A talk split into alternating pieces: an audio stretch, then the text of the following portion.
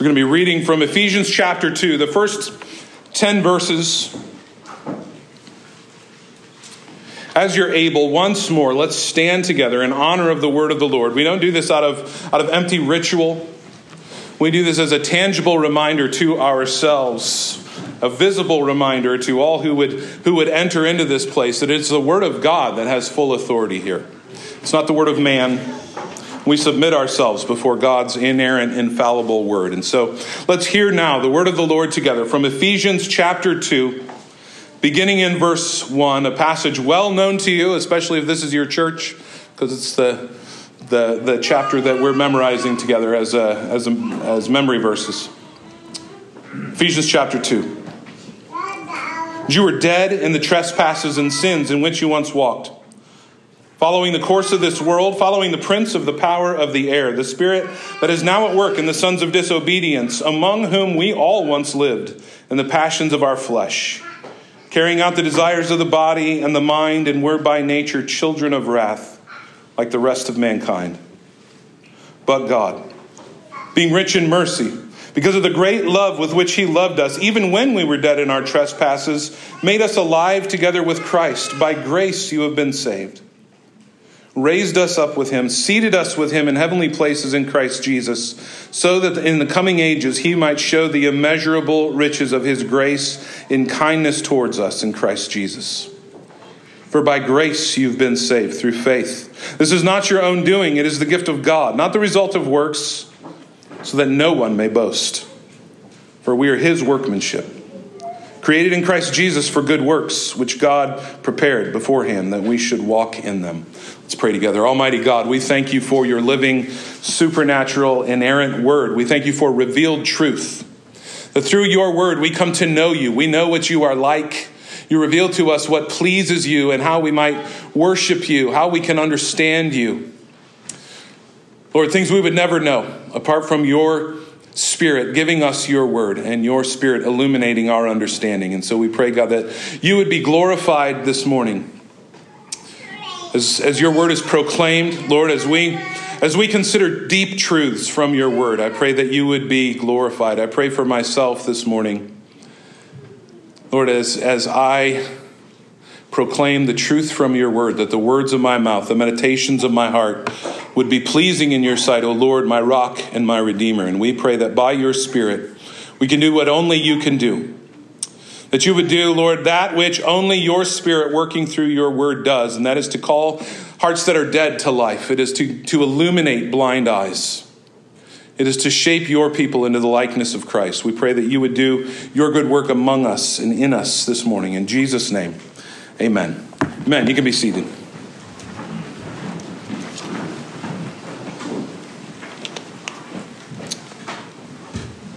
The end of October, it'll be seven years I've been here as the pastor of this church. It seems like not that long, and it also seems like a lot longer than that.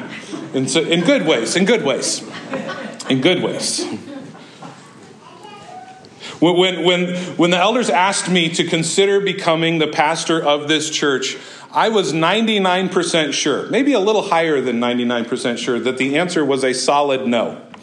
That there was no chance that I was coming to be the pastor here. Now, I loved this church. That wasn't why. I, I, didn't think I should come. Even back then, I loved this church. And because I loved Maple Grove, when I came and sat down with the pastoral leadership team one Monday night, I told them, I don't think I'm your guy. I will help you find your guy, but I don't think it's me.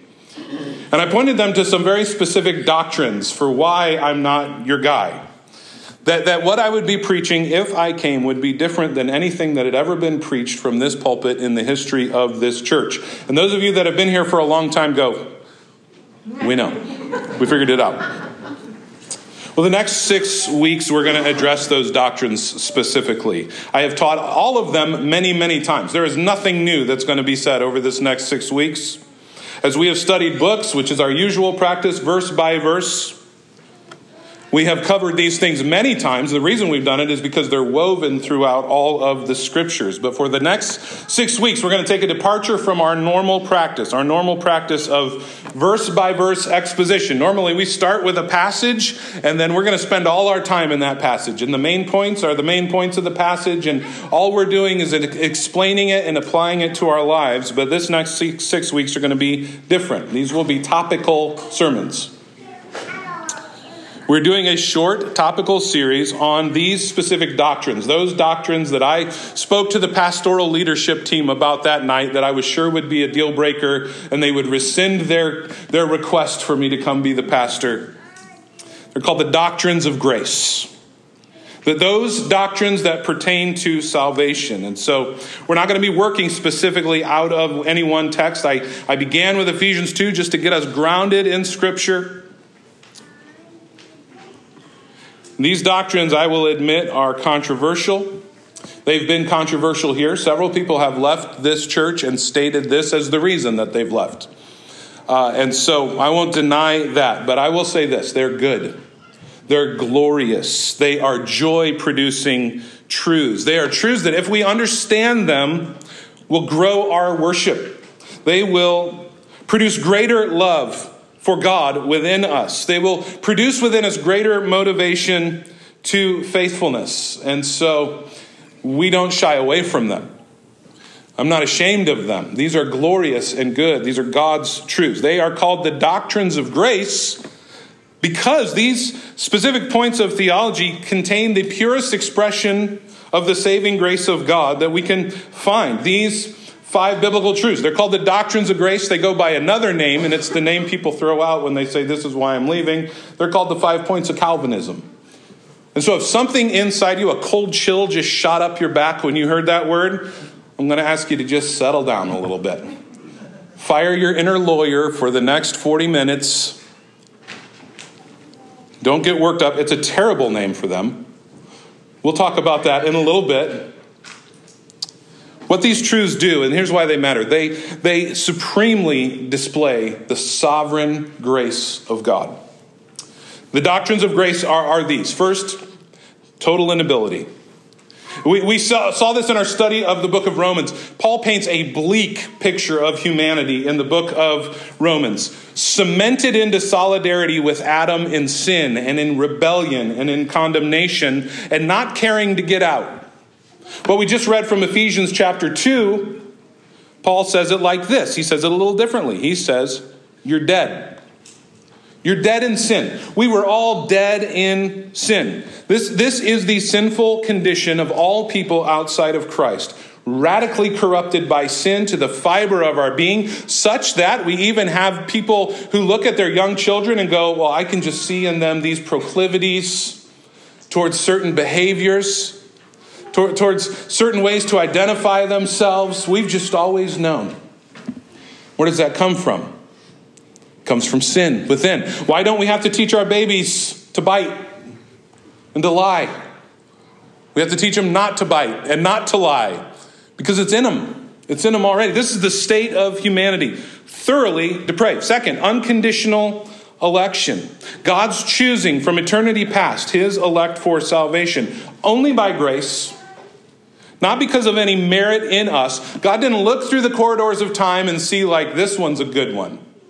Now I'm going to go back and retroactively choose him for my team because I can tell he's good. Third is particular redemption, De- definite atonement. That Jesus' death accomplished salvation. We talk about this all the time. The cross was not an attempt on God's part. Boy, I hope this works.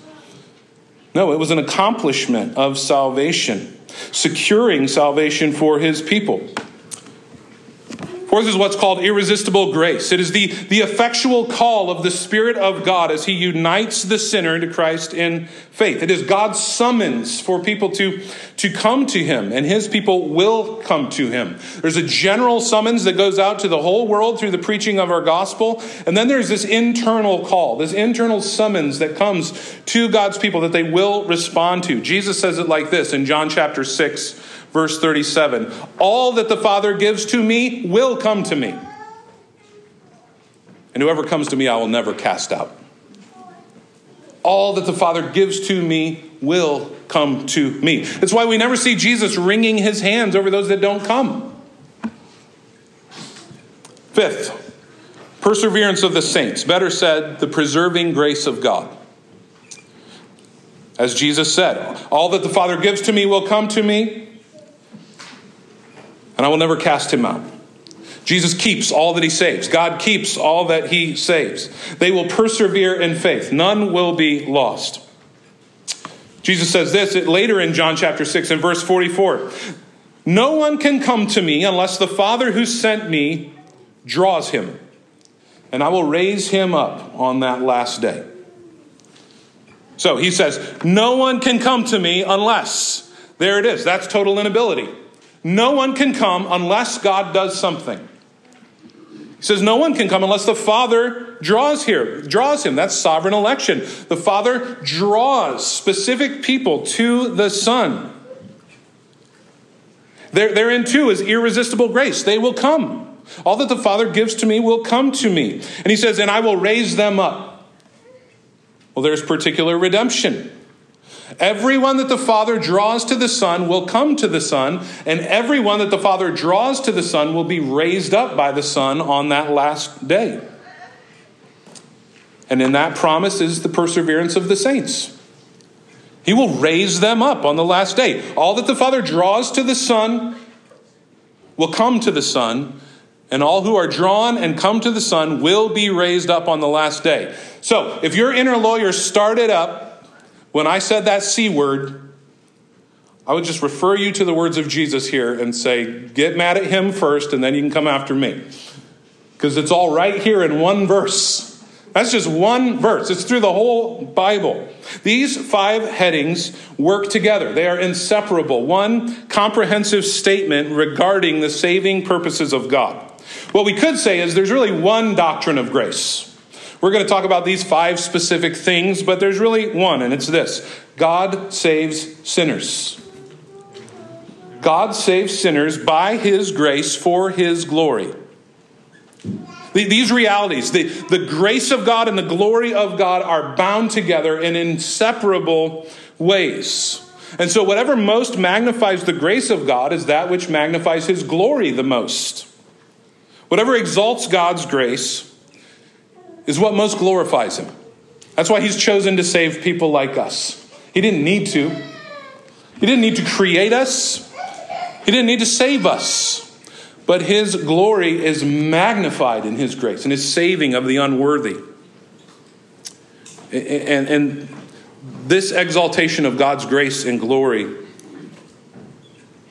is all over these truths, all over these doctrines. These doctrines are desperately needed in our churches because they give glory to God alone. That's why we need them. That's why they're so essential. Sadly, many of our churches have a very low view of God. There is a corresponding scale. The higher our view of ourselves, the lower our view of God. The higher our view of God, the lower our view of ourselves, and the less we trust in ourselves. But many of our churches preach a man centered gospel. A man centered gospel that frankly makes us look very big, very important, and so correspondingly makes God look very small. But when we understand salvation correctly, it's then. It's only when we understand salvation correctly that God receives all of the glory for salvation, that none of it is shared. there's no sharing of glory to go around. And so these, these truths are, are just so easily summed up in, in, one biblical phrase that, that repeats itself numerous times in Scripture. But we see it in Psalm chapter 3, verse 8 salvation belongs to the Lord.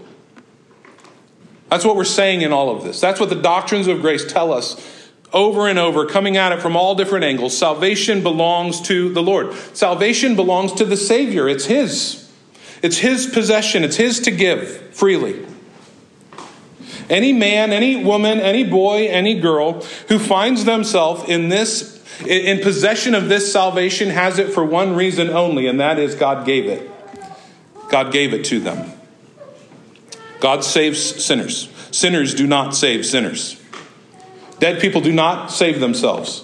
Dead people do not make themselves live. God saves sinners. Imagine with me two different theological systems. One flows from man's reason. Not reason in subjection to the Word of God, illuminated by the Holy Spirit, but reason that comes from our self confidence, from our perception of what feels right. That, that, that whatever feels right to me must be right. And if something sits uneasy in my stomach, it must be wrong. That must be the Holy Spirit directing me. That's got to be what it is. It's not just ingrained in me. Whatever seems right to my fallen understanding must be ultimate truth. We, we are just sure in this system that man's faulty human reasoning has figured everything out. That we get it. We just instinctively know. I remember as a young preacher, I had this feeling growing up in the charismatic movement and starting in pastoral ministry way too young before I was trained and ready and before I knew anything. And I just had this feeling I'll just know what's right and wrong. I'll just know. I'll be able to feel it. If I hear something and it, and it just doesn't sit right with me, I'm going to know that that's not right. I'm going to know it's God's Spirit leading me. I look back on that now and go, Who let this kid behind a pulpit? Are you kidding me? You don't know anything. And I didn't know anything. I was involved in all kinds of weird antics. This, this one theology flows from man's reason, the other flows from God's revelation. It just begins with this thing that says, What's, what, my gut feeling is probably not right. It's certainly not trustworthy. I, my, my sinful mind needs to be taught. I need to be instructed from God's word. It needs to be subjected to the word of God such that my feelings don't, don't account for really anything in comparison with the truth from God's Word. In fact, it's my natural tendency, God's Word says, to suppress the truth. And so I cannot trust it. I cannot trust my gut reaction to things. At the center of the first understanding is man, with man's free will being the centerpiece that which can never be taken away, that which must be upheld at all costs. It is the central reality from which all things flow. And at the center of the second understanding is God. With God's free grace as that which must be upheld, that, that centerpiece from which all else flows. These are two very different views of the universe, two very different views of everything, and it affects everything. It is the continental divide of theology, it has been called. You've heard of the continental divide. It roughly runs along the Rockies, the Rocky Mountains.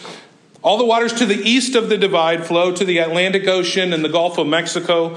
All the waters to the west of the divide flow out to the Pacific Ocean. Well, this is the continental divide of theology. If you really believe that God is sovereign over everything, then all of the rivers of your thinking are going to flow towards God. And if you don't believe that, then all the rivers of your thinking are ultimately going to terminate on yourself. They're going to come down to you. Virtually every doctrine is affected by this central truth in some way. The doctrines of election and salvation and sanctification and prayer and perseverance and good works and rewards. Every doctrine is affected by every other doctrine. We can't just rip them apart and lift them out. In, in God centered theology, we see that God, by his free grace, decides who he will save. And by grace, he acts upon them. He regenerates them. That is, he makes them alive.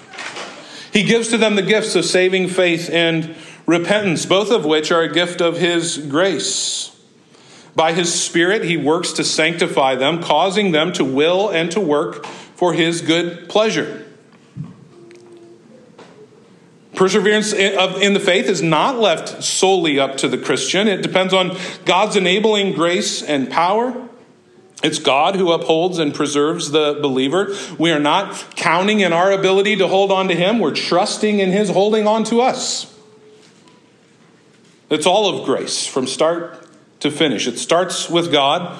Although man is not a robot, man is included in the process. We respond to the regenerative power of God as He makes us alive. We live like living people. As He opens our blinded eyes, we live like people who can see the truth. Man's involved in this process, but God is always responsible. It is always God's initiative and not our own. Well, in man centered theology, we see that man's so called free will is the centerpiece, it's the deciding factor.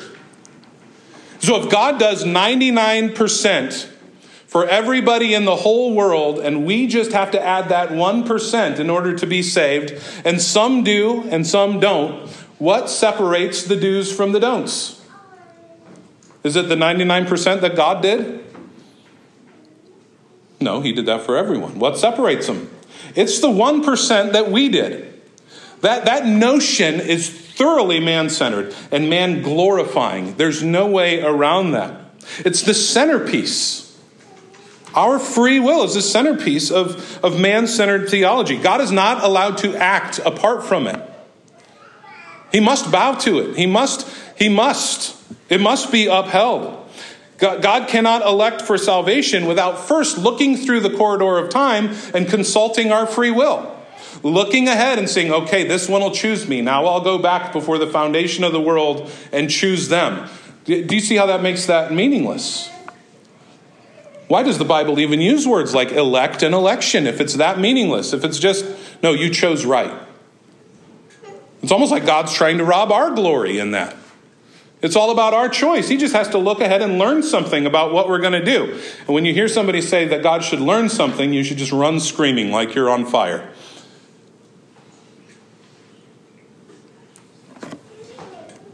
Re- regeneration's not necessary before faith in this view. Instead, one's faith causes our regeneration. We are made alive because of something we did. Sanctification is seen as a product of our effort, certainly assisted by the Holy Spirit, but starting with us and our resolve and our ability to, to buckle down and get things done. Perseverance is determined by, by our determination, by our effort. And so the believer in this system needs to, at all times, be careful not to lose their salvation because it's on us. You can see, I think, that these two systems of thought are virtually opposites in every way. In one, God reigns supreme, in the other, frankly, man reigns supreme. And I have no intention of pretending that these are equally valid, that they are equally biblical, that they are equally God honoring views. They are not. The man centered view is wrong. And just to be clear, the man centered view is the popular one. It's the majority of American churches. I would say within our community, it's well over 90% of the churches. That's not trashing the other churches. I'm just telling you the reality of the situation. It is the view of every single pastor that this church has ever had until the last seven years. And it is called commonly Arminianism. Uh, and so people, people hesitate to, to hear the word Calvinism and they go, that's named after a man. Well, so's yours, you just don't know it. It's called Arminianism. I have no intention of affirming this view.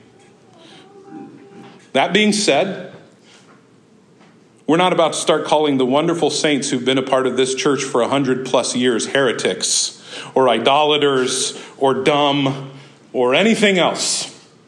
I am grateful for the heritage of faith at Maple Grove Church. We stand here today because of the heritage of faith at Maple Grove Church. This issue is an, a central issue. It is not one that Christians ought to break up with each other over. It's not one that we ought to start hurling stones at one another. We can discuss the, the theology that's being done, and we don't have to affirm that. Oh, but I have no intention. These are our brothers and sisters. This is the bride of Christ. We will be spending eternity together. Whether it's the history of this church or whether it's most of the churches in our community and most of the churches in our country, genuine believers in the Lord Jesus Christ, we together are the bride of Christ. We will not have separate gathering spaces in the new heavens and the new earth. We will be together forever, and we ought to act like it. I just want you to hear me say that. I want to be clear about that. I have no desire to throw anyone under the proverbial bus, but friends, these things actually are important.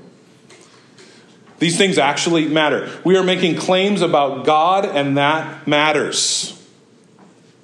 So I'm not going to pretend that it doesn't matter. And I'm not going to pretend that these two contradictory views are somehow exactly the same or even. What we believe and what we claim about God matters. And these are contradictory claims, they cannot both be true. And that matters.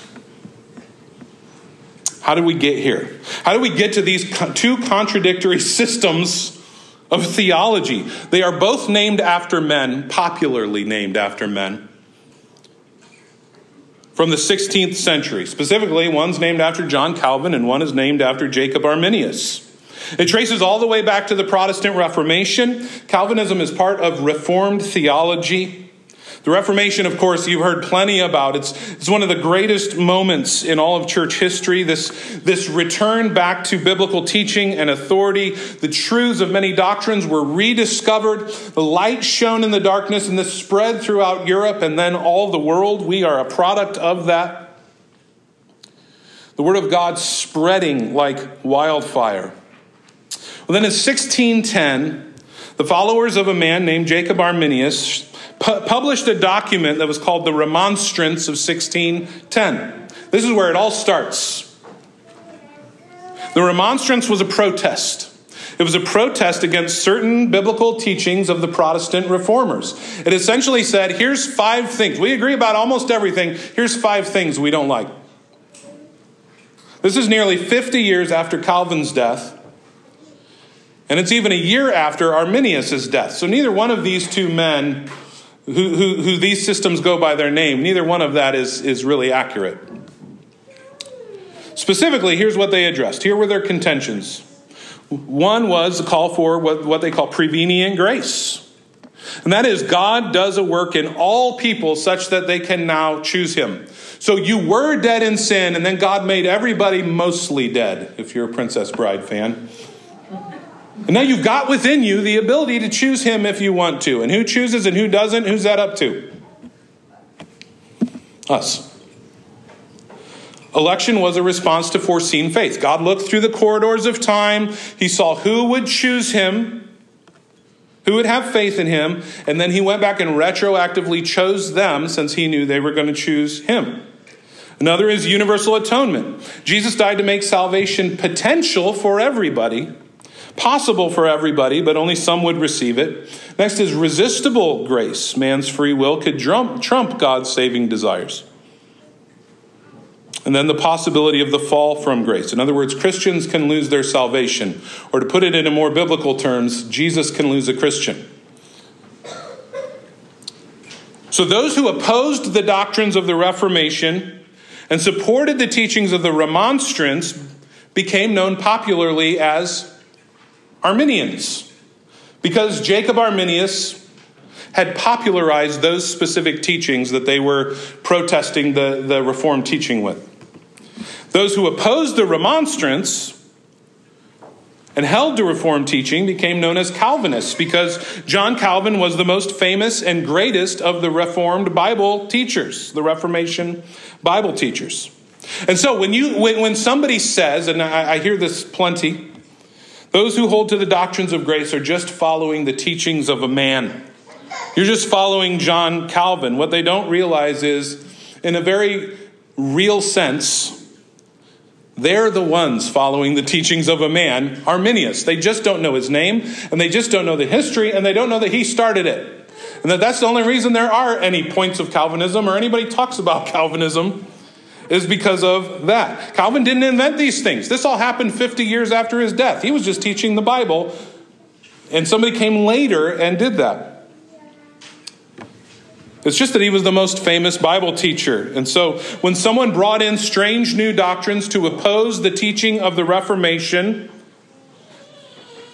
the response to those attacks became known on a popular level by John Calvin's name because he was the most, most well known teacher who had, who had really put things together in clear and understandable ways. These aren't Calvin's truths, these are God's truths.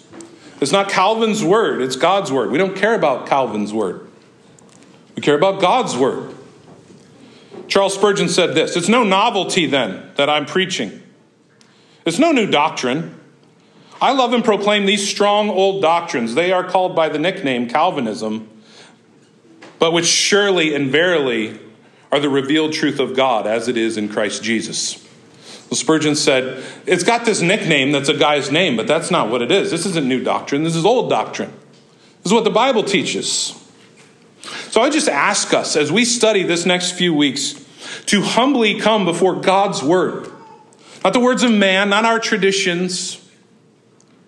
As we look into these matters and be willing to expand what might be too small in our minds regarding our Savior, regarding His salvation, to be willing to be convinced by Scripture, to drop things we should never have picked up. Thoughts about who God is, thoughts about what God's allowed to do, thoughts about who we are and what we can and can't do, thoughts that don't come from the Bible, that come from our traditions. We must all, all of us, myself included, all of us be willing to drop those things if we see in Scripture that they're not true. And friends, that is very hard for us to do. It is very difficult for us to do. Because most of these have names and faces of people we love attached to them. Someone we love taught us the things that we believe. And it feels like we're betraying them in some way. And so, without knowing it, we don't even open ourselves up to the clear teaching of God's word because we can't.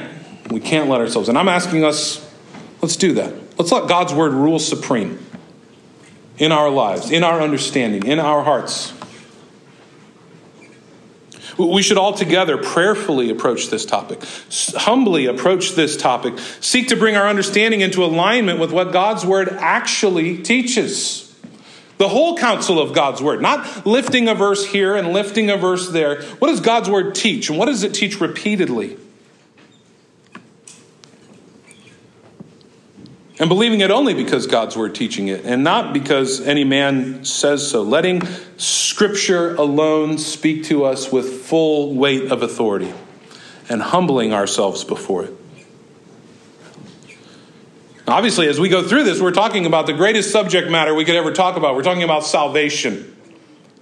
And this means this you're going to have questions. I'm going to have questions. We've all got questions. This, this is beyond us. But I'll say again, these doctrines have all been taught many times. Nothing new is going to be said here. In our various studies of various books, verse by verse, Romans was chock full of them. And before that, the book of John was chock full of them. We have covered all of these many, many, many times. None of this should feel entirely new to you. If it does, it just meant you weren't really paying attention and you were thinking about lunch. That makes me feel sad. They're not new to us. I won't deny there's much controversy surrounding them. It's true. But I'm not ashamed of these. It's not difficult for me to stand before you and preach these things. In fact, like Spurgeon, I love them. I love these doctrines. And you should too. Why, why is there so much controversy? Well, it's because although these things are not hard to interpret and understand, they are very hard for our human pride to accept. We just need to humbly submit ourselves before the Word of God, asking Him by His Spirit to give us eyes to see, to give us ears to hear. And you know what? You may never come around to seeing things exactly the way I see them, and I feel zero angst about that. It's just fine.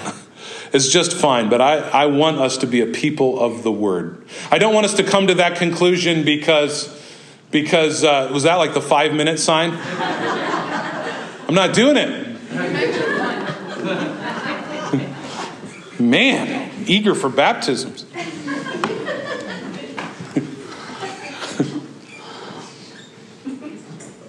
no, it's we might not all land in the same place, and that's okay. It really is. I'm not, I'm not threatened by that. I've never been threatened by that. But I do want you to understand what's being taught here. I do want you to understand why the teaching that comes from this pulpit is the teaching that comes from this pulpit. The teaching that happens in the Sunday school class is the teaching that comes from the Sunday school class. What's our purpose in studying these things? And you might still be thinking this. Okay, you're not embarrassed by it.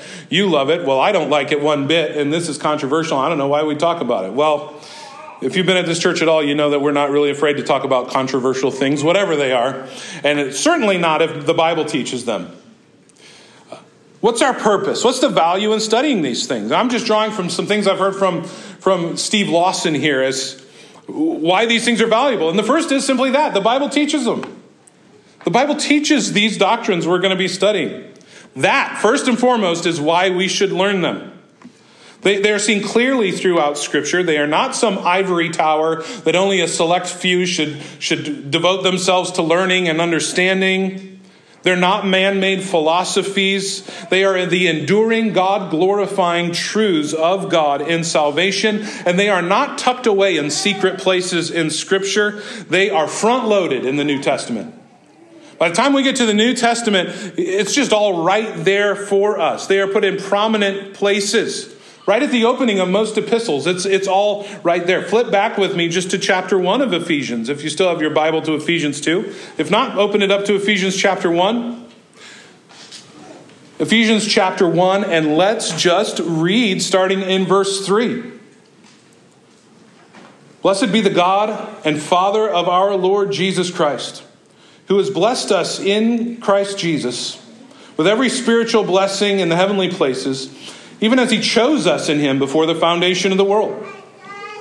That we should be holy and blameless before him. In love, he predestined us for adoption to himself as sons through Jesus Christ, according to the purpose of his will, to the praise of his glorious grace, with which he has blessed us in the beloved. In him we have redemption through his blood and the forgiveness of our trespasses, according to the riches of his grace, which he lavished on us in all wisdom and insight making known to us the mystery of his will, according to his purpose, which he set forth in Christ, as a plan for the fullness of time to unite all things in him, things in heaven, things in earth. In him we have obtained an inheritance, having been predestined, according to the purpose of him who works all things, according to the counsel of his will so that we who were first to hope in Christ might be to the praise of his glory. In him, you also, when you heard the word of truth, the gospel of your salvation, and believed in him, were sealed with the promised Holy Spirit, who's the guarantee of our inheritance until we acquire possession of it to the praise of his glory. These truths, and we see this time and time again in the New Testament epistles, they are right on the front door, right on the front doorsteps of the book, so that we have to trip over them if we're going to get in. If we're going to make it into the book, we've got to trip over these to get there. They are unavoidable. And the reason they're so prominent and unavoidable is because they're glorious, they're good. Second, they magnify the grace of God. We see the overwhelming, undeserved all powerful grace of a sovereign God who saves for his own good pleasure. We say this time and time again about what it means for God to be sovereign. He does what he wants, when he wants, the way he wants, and he never has to ask anyone's permission. And, Christian, that means you too. He doesn't need your permission to save you, he can just do it. And you couldn't give it because you're dead in your sins and trespasses until he saves you. He needs no one's permission. We see a God who is great, big. This is why they're called the doctrines of grace. It's all of grace. There's no higher ground, to stand on. To behold God's sovereign grace than these precious truths that we will study together over these next few weeks. We see God's grace in them as truly amazing. Third, their theology shaping. As we said earlier, they are the continental divide of theology. Every doctrine impacted by these beautiful truths with either God at the center or man at the center. They produce in us, fourth, love and worship. Romans chapter 11, verse 36 For from him and through him and to him are all things. To him be glory forever. This, this sums up the Apostle Paul's whole view of salvation. Every part of salvation proceeds from God. It begins in Him. He initiates, and it is accomplished by God. And no part of this process is any of the glory shared with man. Not one ounce, not one little bit. To God alone be the glory. These are truths we can sing.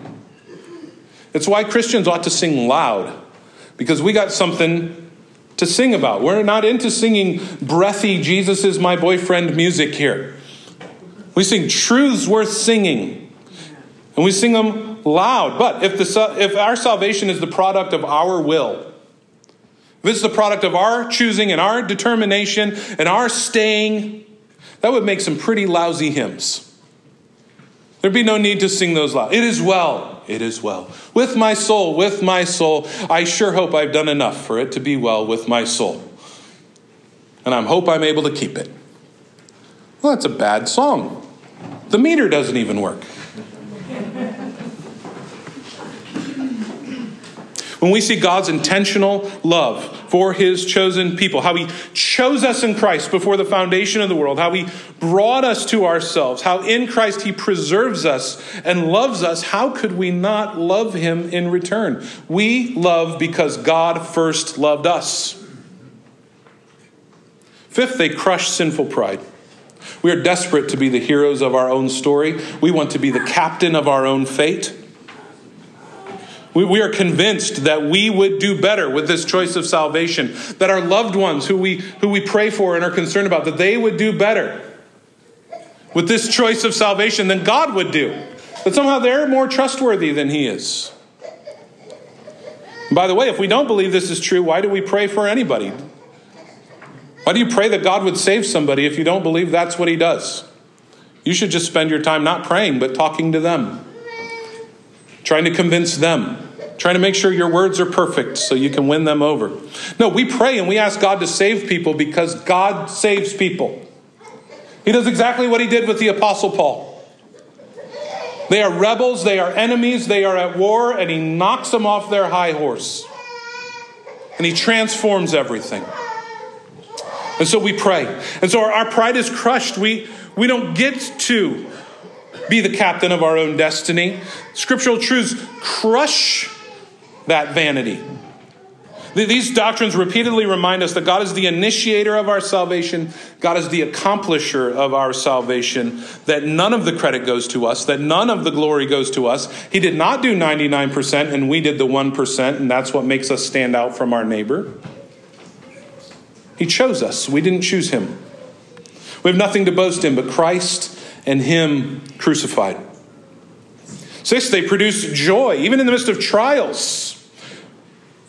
If we understand these truths, they produce in us a settled, confident joy. If God is for us, if God has chosen us, if God is upholding us, if He has given His Son to secure our salvation, who could be against us? Who could separate us from that kind of love, from that kind of God in Christ Jesus our Lord? Seventh, they ignite and revive our hearts. When, whenever someone comes to understand these truths for the first time, they experience personal revival. It's always what happens. I have seen it over and over and over again. Many describe it as a second conversion. They don't think they literally got saved a second time, but they're saying, I'm so enthralled with this God that I'm seeing that it's almost like being a brand new convert. I can't keep it in. They're so taken with the glory of God. It feels almost like being saved all over again. These truths have a way of pouring gasoline on the, the fire of our hearts, igniting passion, invigorating passion. George Whitefield, that, that great colonial evangelist, said, The doctrine of our election fills my soul with holy fire. Why was Whitefield such a preacher that even pagans like Ben Franklin loved to hear him preach? Although he didn't believe, it's because Whitefield was on fire. And Whitefield says, It's these doctrines that set me on fire. Eight, they deepen our resolve. They produce deep, settled conviction that nothing's impossible with God. No situation is hopeless because God's sovereign. No sinner is too far gone because God is sovereign. No government opposition can uh, hinder God's kingdom purposes because God is sovereign. Nothing can prevent the sovereign God from accomplishing his good purposes and from saving his elect. No one's too far gone. That loved one that we pray for, that we plead before the throne of God for day after day after day, are not too far gone. The Apostle Paul, writing as a prisoner in Rome, writes this 2 Timothy 2. I'm suffering, bound with chains as a criminal, but the word of God is not bound. Therefore, I endure everything for the sake of the elect, that they may obtain salvation that is in Christ Jesus with eternal glory. Paul's in a hole when he writes this. He's in a dark hole in the ground like an animal, and he knows that the sovereign God is surely going to accomplish every one of his good purposes through Paul's imprisonment. And so Paul writes like an optimist from a hole. If God is sovereign, nothing is wasted. If God is sovereign, nothing is meaningless. So Paul endured shipwrecks and floggings and stonings and imprisonment because he was fully assured that God was going to use even those things to glorify his great name. That God was going to use even those things to save his chosen people. These truths motivate us to share the gospel. Because we understand that God goes before us and He opens the doors. God prepares the hearts of specific people to receive the gospel. He has not only appointed who will be saved, He has appointed how they will be saved. And so we can preach the gospel with confidence. God guarantees the success of His own gospel. He has an elect people from every tribe, every nation, every tongue, and it is simply our job to bear witness. So the, the pressure doesn't rest on our shoulders. We proclaim the, the, the truth of the gospel of grace, the gospel of Christ, and God assures the fruit. God assures the outcome. Tenth, and they solidify our assurance of salvation. They, they cause us to look to to trust in what God has done and not what we have done and are doing or will do. Our, our assurance is not in our own righteousness, it's not in our own obedience, it's not in our own determination or resolve. It is in not our ability to hold on to Him, it is in His ability to hold on to us. He initiated, He sought, He saved us, He holds us in His hand, He will keep us. And, brothers and sisters, here's the reality if you lack spiritual vitality, if you are not bearing fruit, if you are not courageous enough, if you are not joyful enough, if you are not filled with love and hope, if your assurance of salvation is lacking, it may be that it's because your grasp of God's great work in salvation is shallow. It's too shallow, it's too weak, it's too small. It may even be distorted and incorrect. It may be that without knowing it, man is at the center of it and not God.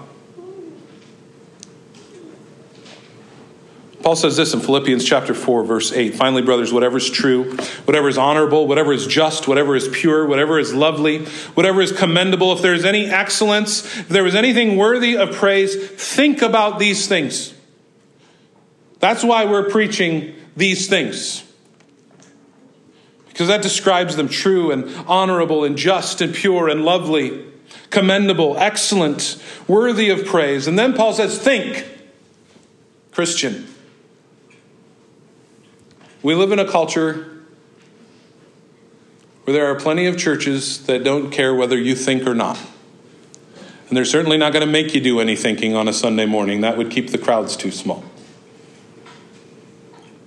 It's not what Paul tells us. He says, Think. Think about who God is. Think about what God has done. Often people attempt to pursue God by rejecting theology. I don't want theology, I just want Jesus. Instead of God, what they get is a religion of their own making, one that has no real power, no, one that has no real stability, one that has no, no, no faithfulness. Paul says to us if you want God, then study Him. Come to know who He is. That's what theology means. It's what you believe about God. The, the idea of studying God is not a popular one. It rubs people the wrong way. It sounds cold, it sounds clinical and scientific and mathematic. But studying God doesn't have to be that way. In fact, it shouldn't be that way. It must not be that way. The psalmist says this in Psalm 111, verse 2 Great are the works of the Lord, studied by all who delight in them. This is how God has designed it all to work. True theology is a product of love for Jesus and it produces love for Jesus. The picture that the, the psalmist paints is an upward spiral of glory. I study God to know Him. And the more I know Him, the more I delight in Him. And the more I delight in Him, the more I want to know of Him. And so I study Him. And the more I see of Him, the more I love Him. And the more I love him, the more I want of him. And the more I get of him, the more I delight in him. It just goes from glory to glory to glory to glory. It's not mathematical at all. We can study God the way we'd study the Grand Canyon, the way you study the ocean when you stand on the beach, and maybe, maybe you see it for the first time and you're old enough to appreciate what you're seeing. It takes your breath away. You're speechless and you're in awe. That's what these doctrines do for us. When we see them, when, they under, when we understand them, we stand in awe. They take our breath away. Knowledge doesn't have to be dry and lifeless. Really, what's the alternative? What's the alternative to growing in the knowledge of God through the hard work of thinking? Ignorance, is that better? Falsehood, is that better? Just because we don't want to be uncomfortable? We're either building our lives on the reality of what God is really like, or we are basing our lives on our own imagination and misconception. Theology is just what we believe about God, and so the truth is 100% of human beings are theologians. The question is is what you believe about God true or is it not true? So may, may we, friends, together in these next weeks press in. Press in to know God. Press in to know the truth about God, to know Him in His Word, to, to be Bereans and search out the Scripture and see if it's these things. And I'll just tell you, the internet's not your friend. Most of the people who have that strong reaction to these doctrines is because they have heard a false presentation of these doctrines and they have been led to believe something that's not even true about this. Press into God's Word. When, we, when we speak of passages here, look at them. Put them in your own words and see if they're saying anything different. Press in to know the truth about God, but more than that, may we press in together to know Him more, to know God, to love God, to worship Him rightly as we should in spirit and truth. May God grant these things to us by His Spirit. Let's pray together. Almighty God, we do thank you for your word. Lord, these, these for some of us are challenging. For others of us who have, have come to know and love these great truths and what they reveal about you, there was a time in our life where it was very challenging. And so we, we understand the challenges that our brothers and sisters might be facing right now. But I pray for us as a church. Lord, we don't want to be defined by men's teaching, by doctrine. We want the pure truth of your word. That is all we want. That's what we want to be defined by. That's what we want to live our lives by. Your word as the authority. It is only your word that is infallible. It is only your word that is inerrant. It is only your word that is God breathed. And so, would you open our eyes by your Spirit, your Spirit who, who breathed out these words, that we would understand them rightly, that we would see you rightly? That would produce in us love and joy and hope and peace and faithfulness and assurance and, and all of these things. Lord, that it would produce in us boldness to proclaim the gospel of your kingdom, knowing that you have your chosen ones throughout this world who will respond to the preaching of your word. And we pray, God, that we would be faithful to do our part. Pray, Lord, that we would live lives of faithful obedience, that our lives would bear forth the good fruit of salvation, that, that, Lord, we would be able to see in our lives, that our lives would testify of your saving grace in our obedience to you. We, Lord, we know, Lord, that if we don't bear fruit in keeping with salvation, we would have no reason to believe that you have saved us. So we pray, God, that you would cause our faithfulness to grow, cause our fruitfulness to grow, cause our love to grow, and yes, Lord, cause our humility to grow. We pray that you'd be glorified in us and through us. In Jesus' name, amen.